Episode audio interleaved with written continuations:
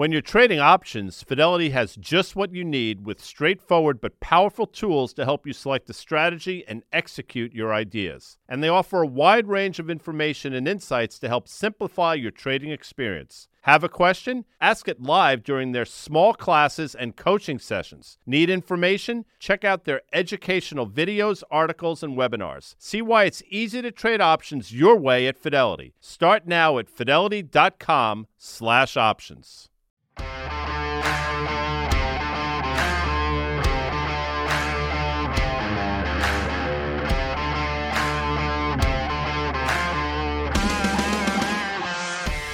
30 days has September, April, June, and November. That's how I remember this. So sometimes I got to do this on my hands, Yeah. Elizabeth and Dan. When uh, as, but February Hmm. has 28. In leap year, Mhm. 29. Mhm. So guess what tomorrow is? That's where the whole thing falls apart. That's where the whole thing goes to shit. Mhm. So tomorrow's the 29th. So today is not the last day of February. Today is the 28th of February. It's market call. It's Dan Nathan. It's Elizabeth Young. That's, of course, EY from SoFi. And G Swizzle here. Dan, how are you? I'm doing great. we have things to talk about. Elizabeth, how are you?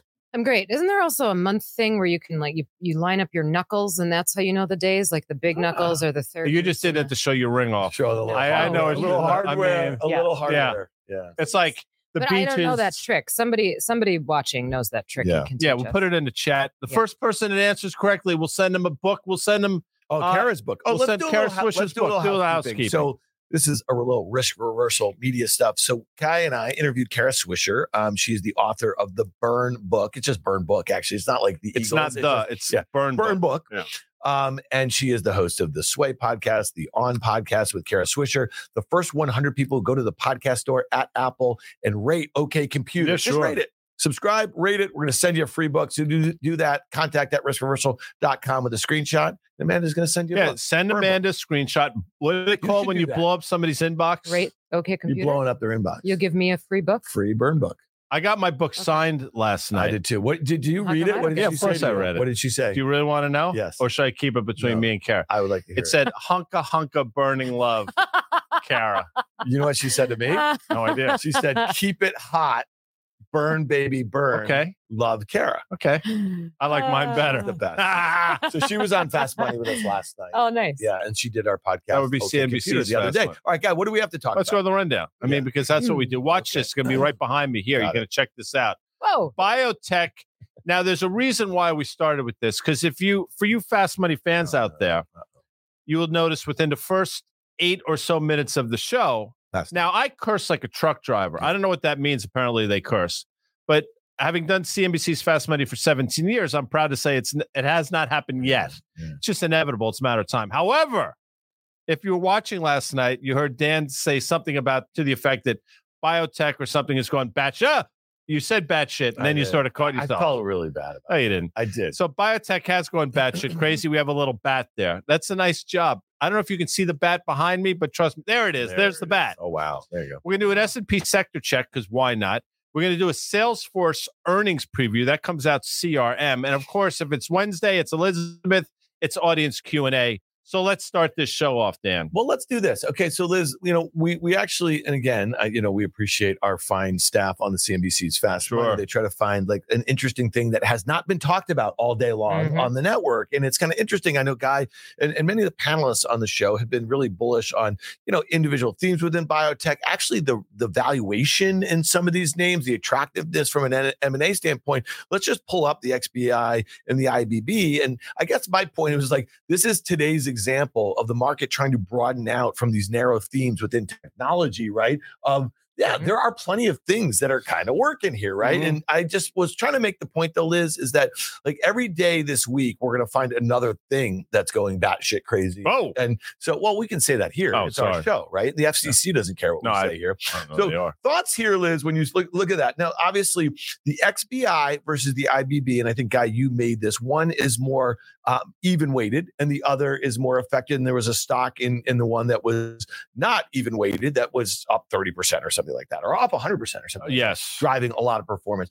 Thoughts on biotech? I know you've been constructive on healthcare. I know biotech gets a little granular because these are companies. A lot of them Mhm. are you know waiting for things to happen in their Mhm. pipeline. Um, but uh, you know, as you get questions um, from investors who are looking to diversify away from those five or ten names on one theme, is this a sector that you feel comfortable that people can continue to, to dip their toe in? What's interesting about biotech, particularly the fact that if you look at, I'm going to bring it up, the small cap index, Mm.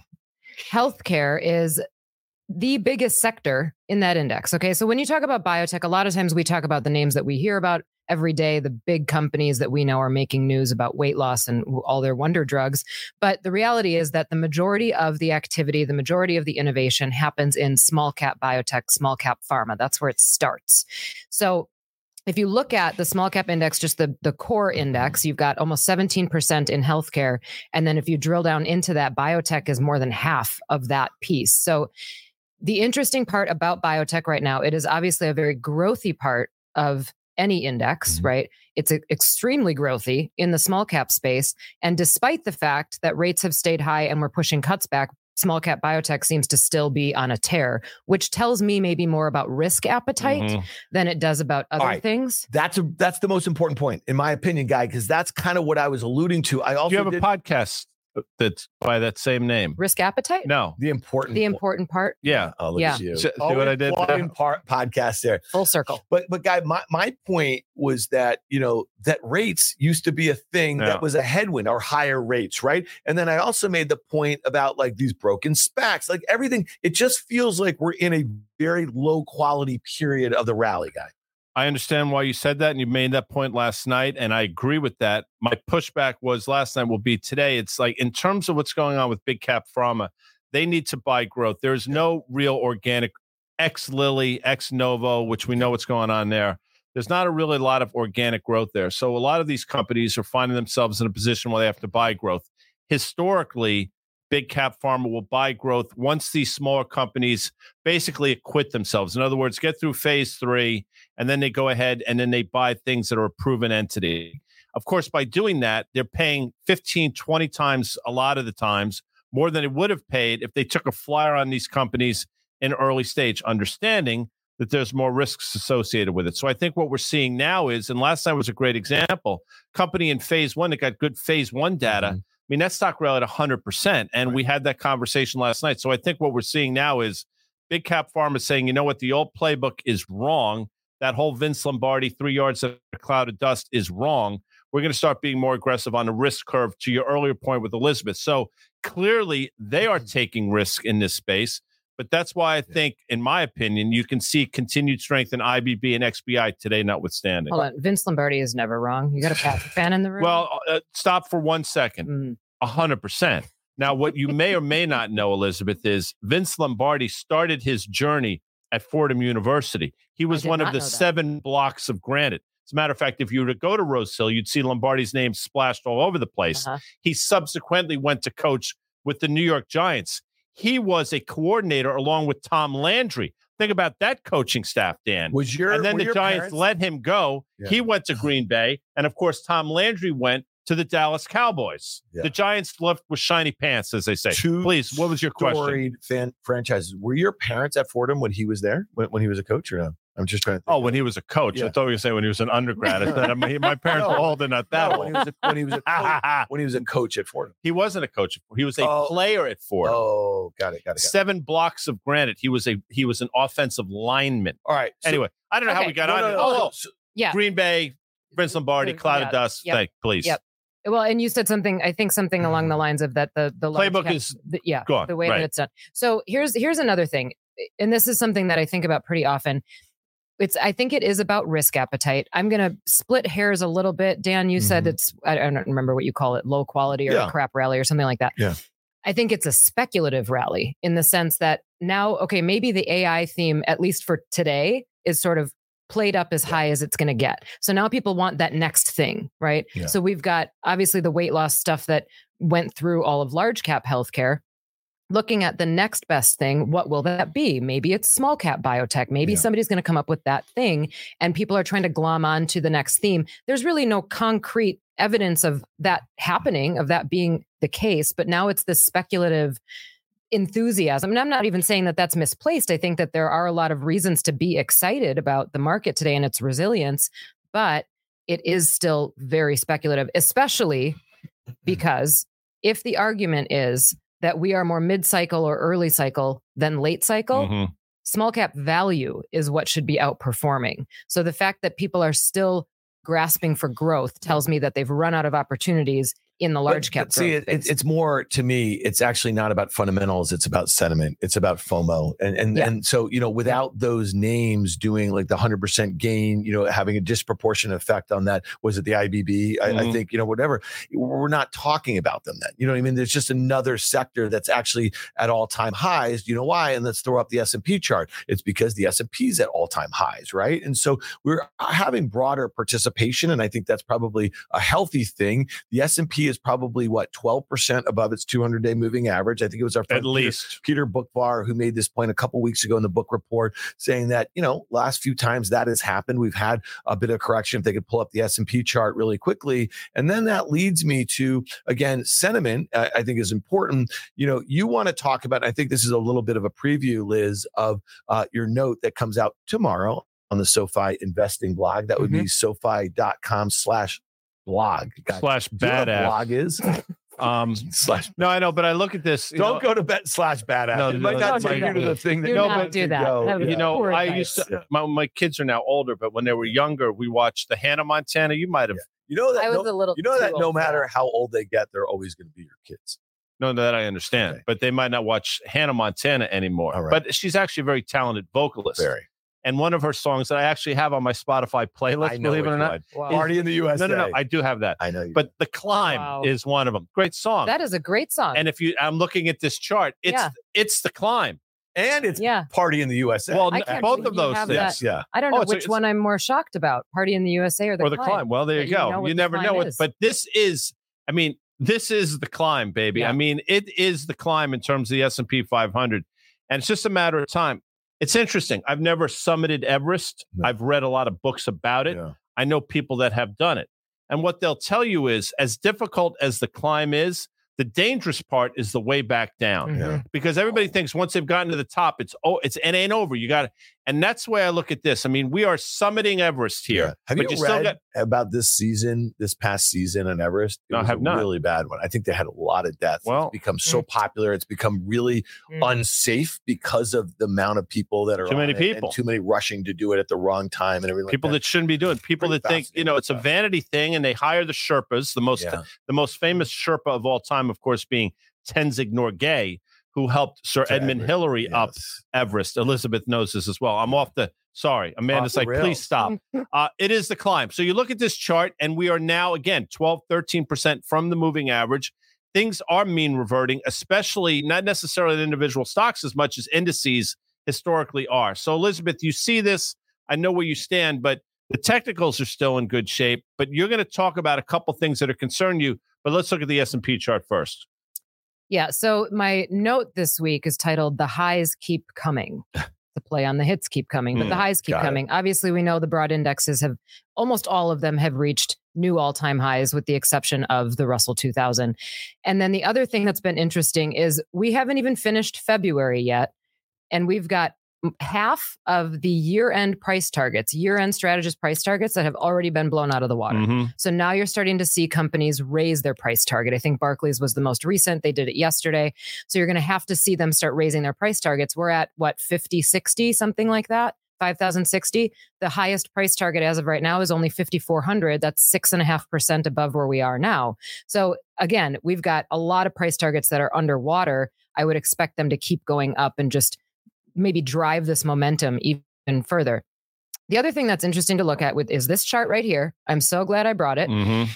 So we talk about strategist price targets all the time. Those are the top down price targets on just a broad index. If you take the bottom up price targets so these are price targets on every individual stock aggregated for the s&p which i would consider probably more accurate. You've got analysts who know the intricacies of those companies and then you make a weighted average. What it would suggest for the s&p as a whole then is what's in this chart. So you've got the s&p price and the that solid line on the bottom the dotted line on the top is the aggregated price target that price target is about 9.1% above where we are now, which sounds pretty good. Mm-hmm. Okay. So if bottom up analysts are right, maybe the strategists are wrong, then we've got 9.1% upside over the next 12 months. That sounds okay. The issue with that is you can see how narrow the spread is right now versus history. So usually those price targets are further away, further above where the actual index is trading. So if if you want to do real math on it, the standard deviations and everything, this is actually a historically narrow spread between the two, still suggesting less upside than usual for these analysts. So naturally then after we've had these big runs, although things seem to be going pretty well, the questions are but it, did it go too far too fast? Mm-hmm. Are we too high? Is it time to give it back? I look at this, and I mean, this speaks to something that Danny Moses talks about all the time. Carter talks about this as well. The fact that obviously you know, you don't get paid to be bearish in the world. And you look at this, and if we were to extend this out many years, my sense is obviously the projections for the year are always going to be significantly inflated as to really what the reality of the situation is. And I think we're seeing it here. But your point about the narrowness, I think that's really fascinating because effectively what you're saying is even the most ardent bulls are not all that enthusiastic about where things could potentially go vis-a-vis where we are now. And then the next chart speaks to some of the things that we actually talked about, I believe, on Monday. But obviously, you're bringing it forth in a way that you can vi- see it. Now, we had a conversation before today's show. I actually thought we were at all-time highs. We're not, as you pointed out. We made an all-time high in this ratio a few years back. But talk to why this is important and what concerns you about this chart. Yep. So for those that are not familiar with the Buffett indicator, this is obviously Warren Buffett's indicator. It takes the Wilshire 5000, so the most comprehensive representation of the stock market, and compares it to the US nominal GDP level. And it's a ratio that he likes to look at to say, are we overvalued or undervalued, rather than just looking at PE and things that we talk about more often. So you can see it's not at all time highs, but it's at 1.91, which is the highest it's ever been, except for late 2021 when we retired transitory and the market had run and then it fell off a cliff. But here's the interesting part, and this is what I wrote in the note. The interesting part to me is that we are now at a high, right? A high level in this indicator. And that's after we've completed a hiking cycle. Rates are still at this level, and we haven't tried to normalize policy yet. Yet we have all of this exuberance, all of this risk taking behavior, and all of the appetite. So you could take that one of two ways. And honestly, I'm not sure which one is right. Mm-hmm. Is it just that the market is resilient today? Investors are more confident, investors are more resilient. So the buying is an okay thing because it's not at an all time high? Is it that the economy is actually getting stronger? So buying is still okay? Or you could take it as we are very clearly overvalued, which it it, you know, if you're talking to Warren Buffett, which I've never been able to, it'd be great if I had the opportunity. But if you're talking to him, he would say, It's clear to me that this is overvalued. And then you look at how much cash he's holding, and it all sort of makes sense. That's, I'm glad you said that because as it came out over the weekend, he's holding, I think, $168 billion in cash. So obviously, you know, you tell your kids save for a rainy day. That's obviously what they're doing. Now, whether or not it rains, yet to be seen. But you look at this and this reconciles itself one of two ways. Either GDP catches up in a mm-hmm. major way, and I think US GDP now is about $27 trillion. So, in order to get this back to realistic levels, GDP has to grow to approximately, I don't know, $40 trillion or so, which is not, I'm just telling you flat out, it's not going to happen. Or the market cap of these stocks is going to come down in a precipitous way. That's, I think, the more likely of the two, Dan. Yeah. And again, you know, like a year ago at this time, um, we didn't know what was going to happen in the next few weeks. We are going to have a banking crisis. I think a lot of the investment community, a lot of economists, a lot of businesses were very pessimistic about the, the, the economy for, for 2023. The fact that we had the banking crisis and then didn't have the recession that mm-hmm. everyone thought is pretty astounding. I think we'll all look back if we're still in the business in 10 years from now and be like, we'll still be confused confounded by 2023, the sort of consensus thinking. I just flash forward to the consensus thinking now that it's just a foregone conclusion that we're having a soft landing. And you know, we highlighted this yesterday, um, guy on Fast Money. Let's just throw up this slide with Jamie Dimon, uh, CEO of J.P. Morgan, and then David Solomon. Um, you, know, called him something Sachs, on the show. DJ D-Sol. I think he's de-emphasizing that nickname because he's a DJ. And, and I like this guy. I got to tell you, I think he's we met him we we, had, we didn't we interviewed him sure. from CME Group. Remember that with Terry Duffy? Of course. And and I, I, was sitting right there. Uh, you know what? You, you know what? I and you and I met a lot of CEO types in, in, our day, and I thought talking to him, and I think we had like a forty-five minute conversation on stage with him. He did not remind me of many of the CEOs that we met over time of of, of banks. You know, and that he he he he had a really broad range. He almost felt like a, a tech CEO in a way. So I liked him. But I but the point here is about these comments. It always feels great before it's not, mm. and you know, David Solomon basically and read the Bloomberg article. We'll put it in the show notes here. I'm talking about the consensus thinking about a soft landing. So I just think that is interesting to think about at this time, right? It's been a confounding period.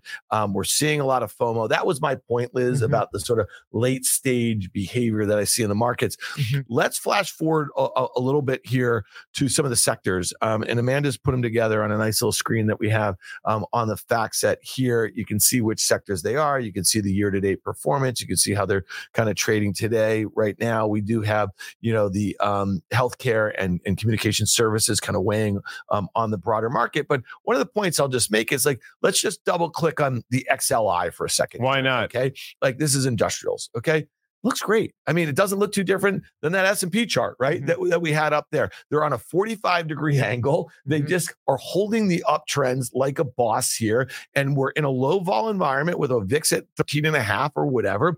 Everything feels great. People love mm-hmm. breakouts. Like when they look at charts of this. The problem is and guy, you make this point all the time, is the the space in between the moving average, That's right, right, and and where so it's getting a little extended here, people. So the likelihood of a correction is probably coming pretty soon. I just want to also pull up really quickly the XLF. Maybe we'll get Liz's take here. Um, well, let me talk about industrials yeah. for a second, oh, real quick. So whatever you want. So here's the thing: if if the pervasive thought became we are going to pull off a soft landing, the economy can mm-hmm. keep expanding, onshoring continues. Yep manufacturing PMI has bottomed. That because that did become the yep. pervasive thought. Yep. If that's true, then industrials should be doing well. And that would actually suggest that industrials have further upside. And I would say there's probably a handful of companies in there that do and that still will do fine.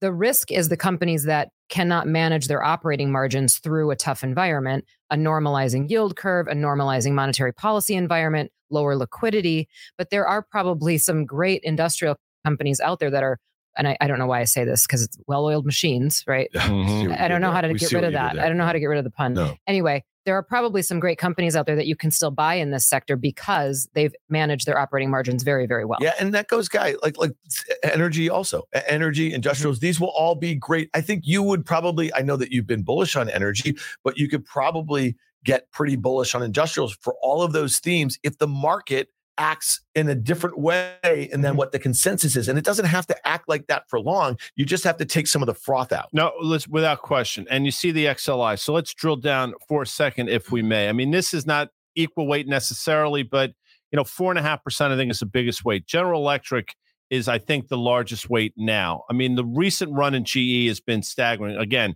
this is not your grandfather or grandmother's GE. But the two that I want to look at, pull up a Caterpillar chart and look at the move in this stock over the last, you know, three or four months.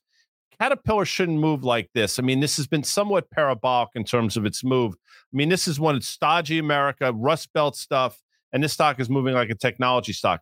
I have no idea why Uber's in this, but it is. I think it's 4.2%. Look at the move in Uber over the last few mm-hmm. months as well. So, you know, you seeing the XLI and it's it's telling you a story you think about the economy, but I'm not necessarily convinced that's what's going on.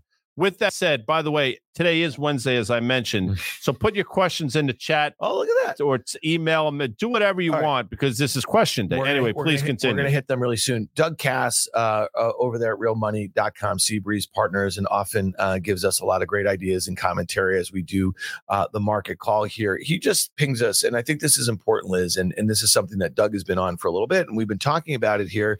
He said, minding Mr. Market as the price of equities decouple with interest rates, mm-hmm. which we mm-hmm. just talked about a little bit.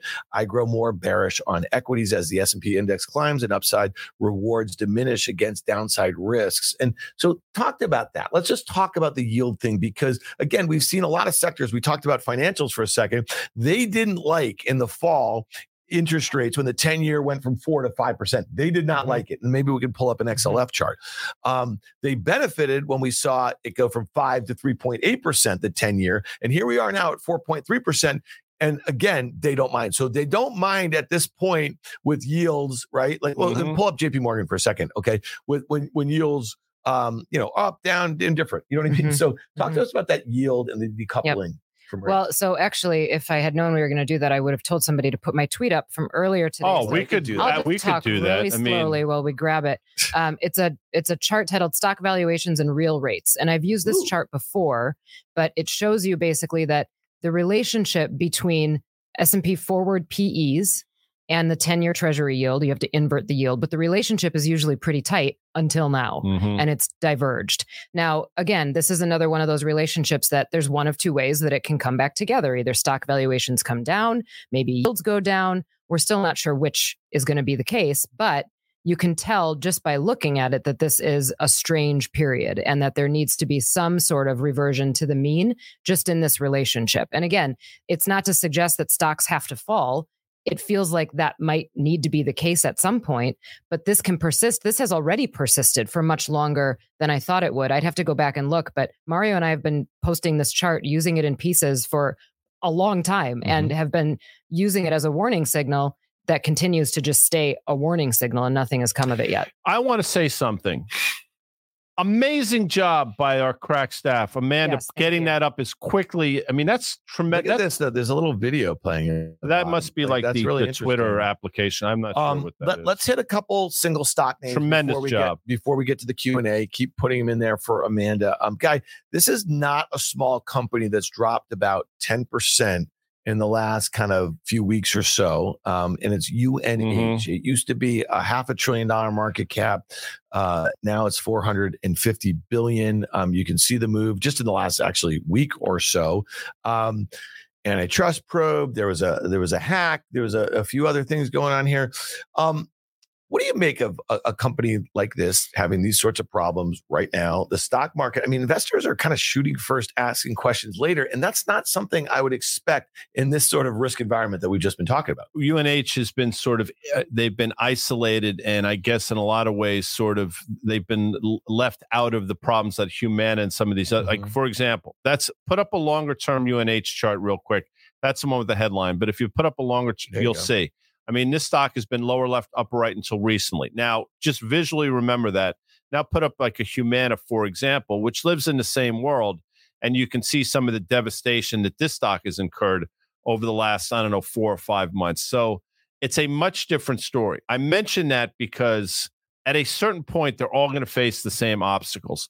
Now, what we've seen with UNH for the first time in a long time is, you know, this is a stock that's again lower left, upper right it has a series of pullbacks along the way, but each one has been an opportunity. Something's changed over the last nine months or so where this stock has had some difficulties, been going sideways. And now, technically, it appears as though we're sort of breaking down a little bit. So yeah. you want to watch this carefully. Why UNH specifically? Because the Dow, which is a price weighted yeah. index, whatever UNH is the biggest component of it. So keep this on your radar. Screen, yeah. Well, the other point is you could say it's it's diverged from the performance of Humana, but like it's at the same spot it was two years ago, which is an absolute train wreck if you think about relative to the S and P 500, which is up, you know, uh, near 5100. And I think two years ago or so, the S and P was you know 4400, 4500 or so. So like on a relative basis, mm-hmm. um, it's act very poorly. Um, Liz, when you start seeing you know one of the largest market cap companies in the world acting that way. You know, we just talked about in the healthcare space, obviously there's Lilly, there's Novo, those are all bigger market cap companies, but that's all mm-hmm. within the last year. UNH a year ago was bigger than the two of them. So, you know, again, it's important to kind of keep an eye on the things that aren't participating. We've highlighted Apple on many occasions, which is down six and a half percent on the year, really mm-hmm. diverged from some of the names that are benefiting from this AI trend. Mm-hmm.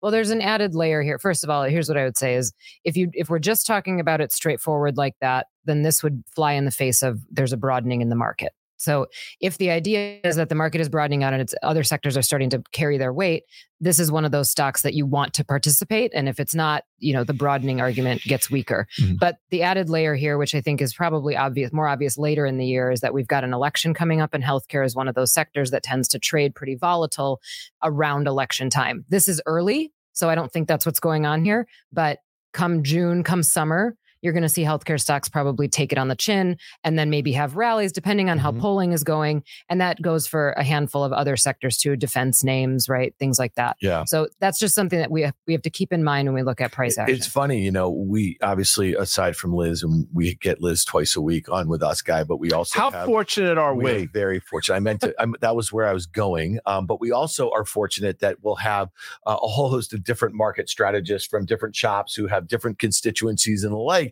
And, you know, we keep asking them, like, when will geopolitics matter? When will politics here matter? It doesn't, no one, everyone's like, ah, that's like a, like, that's like a fall thing. Like, you know what I mean? That sort of thing. Mm-hmm. So, and, may, and, and, maybe it is. I'm just saying it's just kind of mm-hmm. interesting um, in a way. All right. Last thing before we get to the Q&A. So keep them coming here, people. Tonight after the close, a big tech name reporting. That would be salesforce.com. Comes out CRM. You sure. read the rundown. I saw what you did here. Um, all right, look at look at what Look at Amanda did right there. So we talk about implied movement um, in the options market. How are we doing that here? Well, we take the at the money straddle in the weeklies. That would be the at the money call and the at the money put. The stock is trading at $300. They make it really easy for us today here, people. If you take the call and the put, they're each about 12 bucks. You put it together. If you were just to buy the implied movement into the print by Friday's close, you would need either a move to $324 to break even to the upside, or you'd move, need a move to 276 on the downside. That is what that um, those two boxes are kind of illustrating. Let's look at that on a one year basis here, guys. So 4% in either direction. Mm-hmm. And you can see what's going on there. I mean, not huge, eh, you know, either way. It would be a big chunk to the downside on the year to date stuff. But this one is also getting way above that moving average, way above mm-hmm. that breakout level here. We know what the expectations are that they're going to talk to us about generative AI and how that's kind of working amongst a lot of their products and services and the like here. And they're becoming more productive and it's going to be more profitable, uh, yada, yada, yada thoughts here, guy? Because at this stage of the game, after everything that we've known, how can a company like this that's acted this well have a meaningful gap to the upside on a beat raise? In my opinion, okay, now all all great points. So the stock has had a great run recently. It probably trades little north of 30 times earnings, next year's earnings ish. Probably you know this better than I, but it's probably nine times revenue ish, which isn't ridiculous, but just for perspective. But this is the important part. Go back at longer term chart and look at where we were, look at where we traded down to, and look at where we are now. You will see that magically, like many stocks, we're approaching the levels we last saw in the fall, specifically in November of 2021. So I think what you could potentially see here, and this is just me, a spike post earnings, like we've seen with many companies, the euphoria around whatever they say. And tomorrow, tomorrow's action, I should say, yeah you might put in a pretty significant top, especially if you couple that with what I think is going to be pretty large trading volume. So if I were to play this, I'm putting it out there. I think you wait for earnings, you see where it trades up to, and I think there's a chance you get up to 305, 310 and then you're looking to pull the ripcord and try to play it on a bearish tilt. Yeah, be, and be really clear here. Um, I had a typo here. It's my mistake. It's an eight percent implied move. Just take the twenty four dollars, the premium of the put and the call. That is the implied move divided by the tick or the stock price and and, and the strike. And twenty four divided by three hundred gets you eight percent either direction. Last quarter, and if you just want to go back to that one year chart, last quarter um, the stock had a nine percent gap to a new fifty two mm-hmm. week um, high. And so the point is, just think about where the stock was was back then look at that uptrend that's been in place. I think what uh, amanda did right there with the buy ratings and the price targets and all that sort of stuff. So we're at the 12 month price target of all those companies that rate this stock or all those banks 47 ratings. You see what percentage of them are buy. It seems like everyone's on one side of that trade. So i like the way you're thinking about it guy from a technical standpoint. Maybe get back up to that prior high but that's probably a good good place to kind of let some go here a little bit I agree. There's something on your radar screen quickly that you sort of like the technical setup that comes in the form of Charles Schwab. If oh, you yeah. want to uh, pull uh, up that know, Charles Schwab, because we're not always Debbie I don't even know what that means, Debbie. It must have some, must be derived from something. My sense is not Shakespeare because Debbie wasn't a popular name in that era. Deborah. So it must be some some something like like the early 1900s. Yeah. Well, it's interesting. I'm going to look it up while you talk about Schwab. if we look at the one year chart um, of this Schwab and, and how hard hit it got last year during the regional banking crisis. And then it was really, um, you know, in the penalty box for a bit because of that kind of held to maturity, sort of mark to market exposure that a lot of investors thought they had. So it's been a very volatile stock over the last year or so, but it's starting to feel a bit more constructive. That last quarter they put up looked pretty good. They're doing a pretty good job integrating uh, TD uh, Ameritrade. I just think from a purely technical standpoint, I mean, that thing looks like it's ready to what, guy? Party. Yeah, a little bit there. And again, if the narrative starts to shift a little bit, um, what?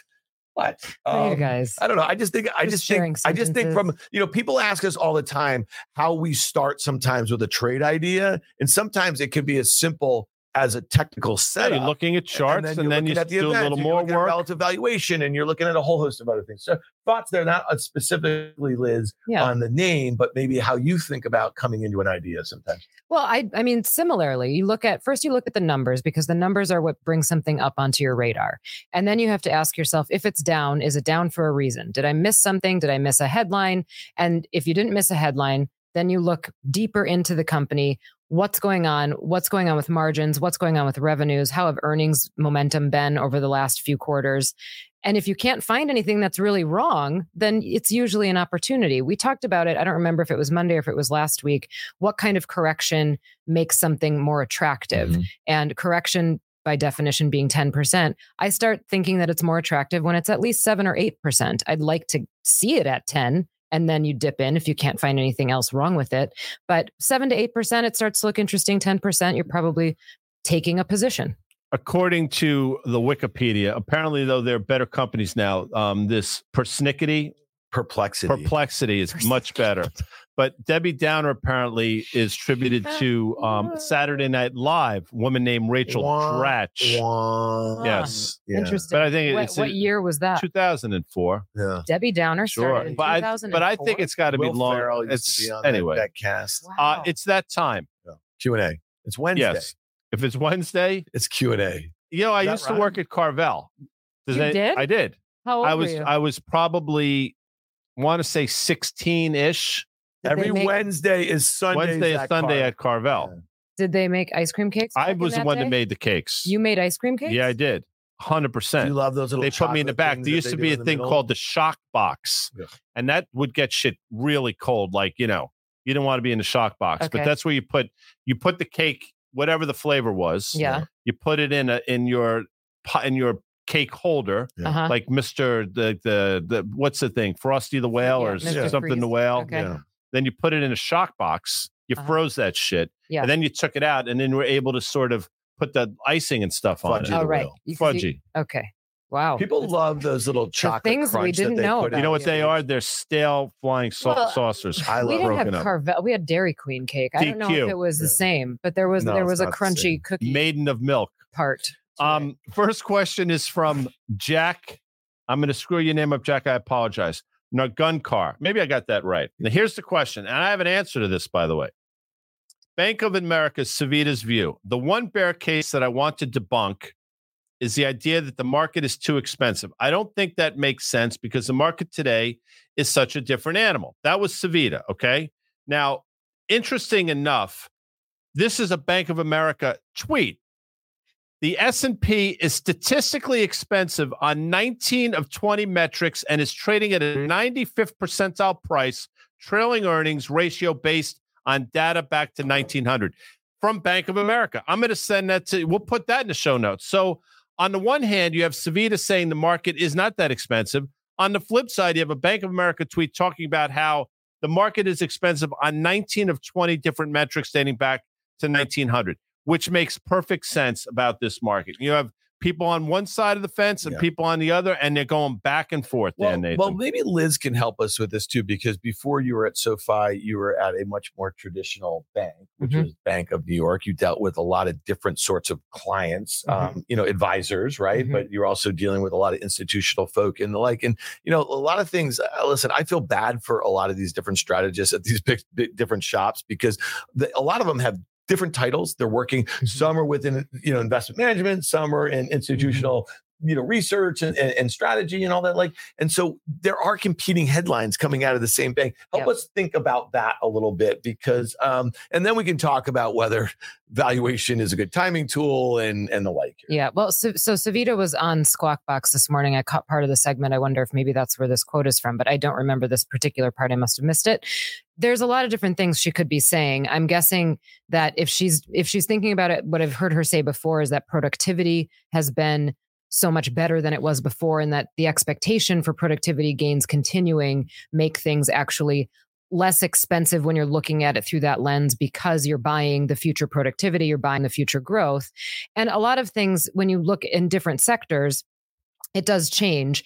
If you've got a company that's a best in class company, you're just going to pay more for it. If you've got a company that's generating a lot of growth, which right now that seems to be all investors want, it's all they care about, then you're going to pay more for it. So I think right now, from a relative perspective, depending on what the future potential is, maybe there are sectors, maybe there are pockets of the market that she doesn't think are overvalued. I think if we're looking at it broadly, it does feel overvalued. The other thing I would say is these big banks, Dan, you mentioned this, they have such different client bases. You could be talking to a financial advisor in Wichita, Kansas one day, and you could be talking to a foundation that runs hundreds of millions of dollars the next day. Obviously, their investment policy statements are going to be completely different.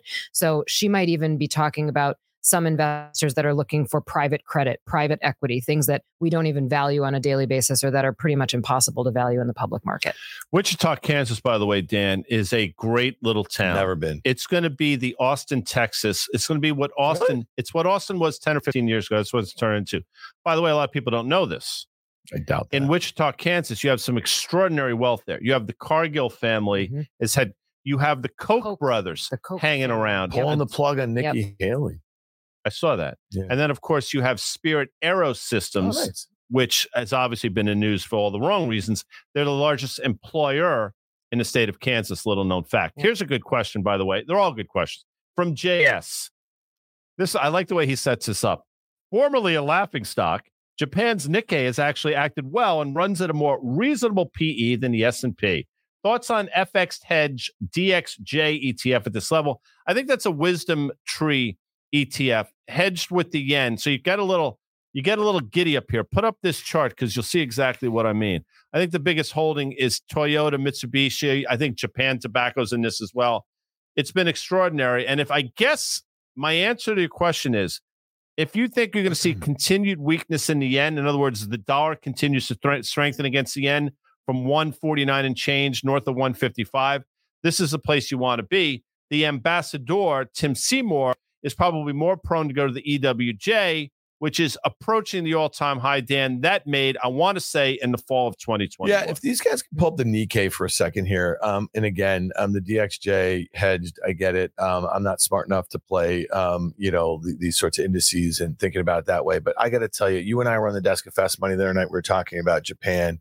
When I think of this company, that the fact that people are saying, or, or this country, that it's back to like 40 year high levels. As long as I've been in the business, all I've heard about Japan and their economy and the way that they've managed their monetary policy and the the changing demographics they have again and again and again it sounds like a disaster. It seems like you're literally buying back in. Now pull it out 40 years. You're buying back in for the death rattle here. Oh. This guy, what are you going to see right here when when we pull up this chart going all the way back to the 80s? You are going to see the mother, the mother. I'm just going to keep saying the mother until it comes up. well, I know the you're mother going. of all double Yeah, tops. it's- okay, It's, good. The So- little hourglass yeah. thing is so so uh, not not not buying hedge Japan here, not No, buying uh-huh. anything. And the other point is is like the demographics of some of these developed nations, including the U.S., are really bad, and that's going to be really bad for GDP in a lot of these the, countries. the demographics of Japan, a lot of people say it's unrecoverable in terms of what's going on. And by the way, if the US doesn't get their shit together, we're probably on a similar trajectory at some point. But your point is well taken. We're looking at something now that's potentially, and the longer the duration of these tops, Yeah. the more powerful, I guess, the the the um Yeah. The that. pattern. So good. we're giving it a shot here. We're obviously impaling ourselves, but you, Well- I get your, I get your drift. If, yeah, you can pull up. Um, I have it on my Twitter account actually, Oh, back on February twenty second. at twenty you. second. If you really want to see a chart, and it, there is, it does look like a double top. And I tweeted that day the Nikkei is above thirty nine thousand and set a new all time high for the first time since nineteen eighty nine. That's thirty four years. Incredible. Uh, people misinterpreted that as if I was impressed. Okay, incredible meaning it took thirty four Mhm. years to get back So to you that level. with So we've got a buying three into- and a Oh, look at that. That's There- it. that's the that's what I chart. was going for. we've got a three and a half decade of nothing, right? We, nothing happened. And now what was the back to- low? I just want to go back. What were those lows right there? I can't see it. Well, maybe I'll put my glasses on for a Uh, second here. Um, Let's see. In late 2009 ish. Okay, okay. Probably. so that was po- that was the GFC. Okay. 7,000. So if you're telling me that over the last 15 years, this thing has gotten back to, you know, where it topped out, you know what I mean, in the late 80s or something like that. And now you're buying into this because you think that there's like another leg to this. I think you're doing it wrong. That's just my two. I like that. Yeah.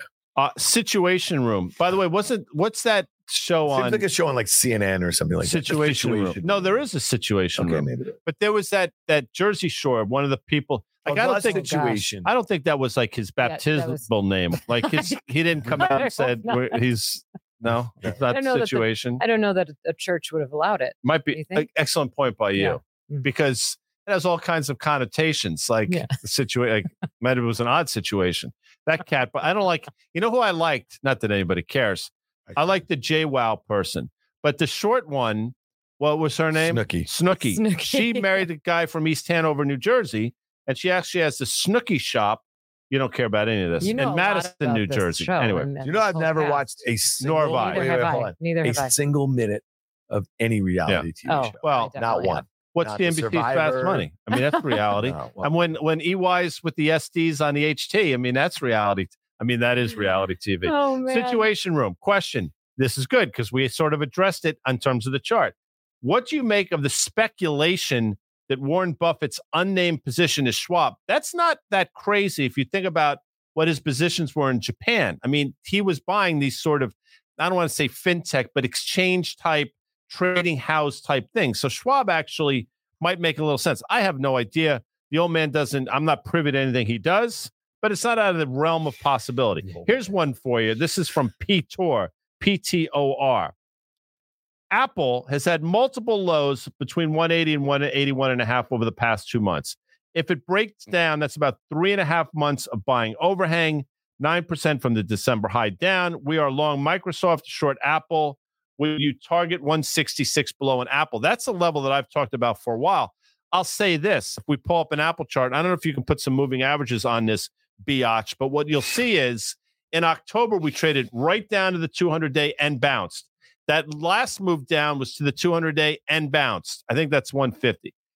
Now we're through it and we're not bouncing. We had a little bounce yesterday. It ain't holding. So I think it's actually reasonable to think you could see sort of a 165 to 170 handle on this thing in the near future. And that short Apple, long Microsoft trade has been working, Dan. All right, you and I have a, a little bit of a problem here. What? Maybe Liz, we're gonna, we're gonna need a swear jar, I think, because I just screwed up on, Well, my CN on, on. Fast Money. What did I say? night. I said biatch. Well, I know, but like, like if you say that, we're gonna have some problems on Fast Money. I don't If you say biatch follow up on my TV. bat shit with a biatch. I wouldn't, I'm I not mean, doing you and I might be in the. By the way, I was little gonna read- I would FCC love might be to see that. I was going to read like on the back cover of Kara's books. Yeah. It has like endorsements. Yeah. And Kara's funny. Yes. One of them is from Elon Musk. Yeah. And she has next to him Twitter guy. And the quote is, You are an asshole, which I just think So- is fabulous. So let's let's go really Good back. for Kara, Let's go back way. to um. Apple. Sorry. Let's go back to Apple for a second here. Um, let's do a one year chart, and and you can see it's holding on for dear life at 180. To Guy's point, it's below that 200 day moving average. They can draw a nice line that attaches that year ago level. I think that was about 145. You attach it to the October low, which is that 166 sort of level that you just talked about. We're almost at that trend. You can see that 200 day moving average. That is also a pretty similar sort of trend here. Here's the thing that I think will be really interesting with Apple the relative underperformance that we've had year to date. Okay. The relative valuation to a Microsoft or something like that, it's getting no appreciation for anything related to generative AI. Okay. And we keep talking about this company, and he's got actually the CEO of the company is going to come on CNBC Of Apple? money of, of, of perplexity. Oh, oh, oh. I think, and I said this on the show a couple weeks ago. I think Apple should buy one of these, you know, chatbots, Sure. search engines. All of a sudden, they plug that into their two billion installed iOS base here, and they are a generative AI. If this company Perplexity just raised money at like basically a half, uh, I think it was like a half a billion dollars. Okay, this was they raised seventy three million like last month or something like that. Let's just say for shits and Oh. giggles, Apple You just said that's for uh, me not to do it. and this is did. our show, guy. I'm saying we're going to have a problem on the CNBC if you and I get too used to this, Liz. That's what I'm saying. Yeah, you So- are. so, Liz, mean, I wanna get haven't your sworn take on on this show Let's or just on say hypothetically, Apple does not make a lot of acquisitions, big acquisitions. The last big one I think they made was a Beats, which was a total disaster for $3.2 billion. Let's say they do a knockout bid, $3 billion for Perplexity. I guarantee you this would be worth a $100 billion in market cap. Think about that. $3 billion acquisition. The stock would rally 100 billion easy. What's that cat's name at, at uh, Apple now? Tim Cook. Tim Cook. He's watching, right? I mean, you might he's a him and his fan, you know. CFO. Maybe, But I mean, like that, that seems like a layup to me. And anybody, I'm not even a banker. Just call me. I'll get this deal done. If you give me like two and a half, You think you think something like that, Apple's market cap goes up Yes. immediately? it's a three trillion dollar market cap. So do do the math. I mean, because they they're being left out of this whole thing. People are looking at Siri. They've been making fun of Siri for years. People also think that Apple is not good at software. Hmm. Okay, you remember the whole the Apple Maps thing, and this they get goes the on AI and on and kicker. on and on. It gets the So, AI like, kicker. My only point is there's gonna. I would love to see this stock, and I said it last month on on on CNBC. I'd love to see the stock at 150. I'd love to see them get in the penalty box the way Google's in the penalty box right now, because then we're gonna have Worldwide Developers Forum. It's gonna come in mid, Mm. early to mid June, and they will have the goods in generative AI. They will have a plan. They will Mm. have to talk about it. They have not talked about it really meaningfully in a year and a half, and I think that could be the game game changer. But you'd want to buy it when it's depressed. That's Speaking of the penalty box, Rangers play. I have a question coming. up. Rangers play tonight. Yeah. Play Columbus again. They played Columbus on. Sunday at MSG. Matt Rempe is the talk of the NHL. Yep. And it's going to be interesting to see what happens tonight. I'm just putting it out there. It's it is criminal that Milwaukee does not have an NHL hockey team. It's Yeah, it's I know. criminal. Uh, You know, I think that there's just not enough people there. It's even Oh, hard for I- Milwaukee to, I to think- share. Nashville, Tennessee, na- they love their Nashville Predators. I think Milwaukee would embrace Yeah, a hockey no, team. There's no baseball team in Nashville, Tennessee. No, there's not. So it's like you pick, you You pick, and choose. You, I'd pick hockey. yeah, but I- we've got the Bucks in winter, and I, I think there's just not enough eyeballs Okay. for people to have all of it. That's- Plus the Badgers, it's a big college Yeah, no, it is. You know, what? The Midwest is more college. Yeah. Excellent and, point by and you. the Badgers, Marquette. the Badgers have a hockey team. Sure. Yes, they do. I saw Yeah. Marquette play. I saw them play Georgetown a couple They weeks ago kicked the shit out of basketball. I yeah. coursed again. All right, last one. This is from Scott A. And Scott's here all the time. Hello, Scott. This is for Elizabeth, by the way. Would you take the over or the under on the first rate cut at 50 basis points? In other words, he thinks when they come out, Yeah, man, they're coming out, you know, Jesse James shit, guns blazing. yeah. Uh, I'll take the under on that. I agree with you. because if they come out at 50 that's them admitting that they're trying to chase and that they waited way too long or admitting that something went wrong and now they have to save it and that we don't want that to happen. Nobody wants them to Mhm. make their first cut 50 however i do think that we will see some 50s in the early days if they wait longer. So let's say they don't start cutting till july. I still think the first one's 25 because they want to send that message and they want to soften the blow but then it's very possible that september is 50 right? Something like that just because if the data deteriorates quickly enough they're going to try to chase it on the Could not agree with you more. 25, I think 25, 25, then a series of 50s, and then we'll, you know, God only knows what's going on at that point. Ranger hockey tonight. Again, I don't know if they're Marquette, still playing. Wait, they're still playing tonight. still The playing still on. tonight. okay, just check. We used to say, I mean, we're not that bright, but you know, you like rhymes. Like people say, sell in May and go away. Why? Is because Uh-huh. Yeah. May, sell, May, go away. It just rhymes. Just right. In tournament time, we used to say, you put your bet on Marquette, Elizabeth. You like what I Uh-huh. did? You Uh-huh. put your bet on Marquette, and I Uh-huh. know you got that.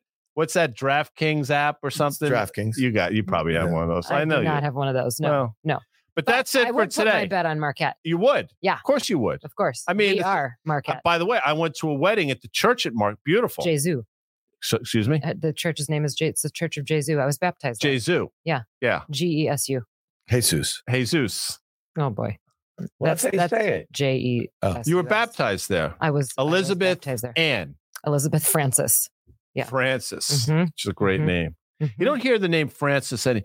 You know, Frank Sinatra obviously is Francis Albert Sinatra, but you don't hear Fran or Franny or Francis I that do. much for women. I think it's a great name. I Nobody used to hate it when I was little. You know, when you want your name to be real normal. What did you want your name to I be? don't probably Marie or Anne or something. I always liked Elizabeth, but Uh-huh. the Francis part, I was like, "Ugh, I think because you I'll got you can it. do a lot with it, now. I mean, right, love just it. you know, you know how you always say, you know, Diaz is Amanda's going to get mad at us. She's- stuff? she- you know, what, you know what? She just texted me. She just put in the chat. No idea. like, you guys do whatever you want. She's like, I'm watching um, Jersey Shore right now, so she's like, she's okay. So- she she outed. She's so we with can just keep going. She gave up. five thousand. Yeah, no, no. we got it. We, All right. listen, On that note, I- on that note, yeah, tomorrow's thanks for- Thursday. thanks for that, Historically, everybody. Thursday is EY day, but we got her on Wednesday now, which is a treat. And she comes here, which Mhm. is it's wonderful.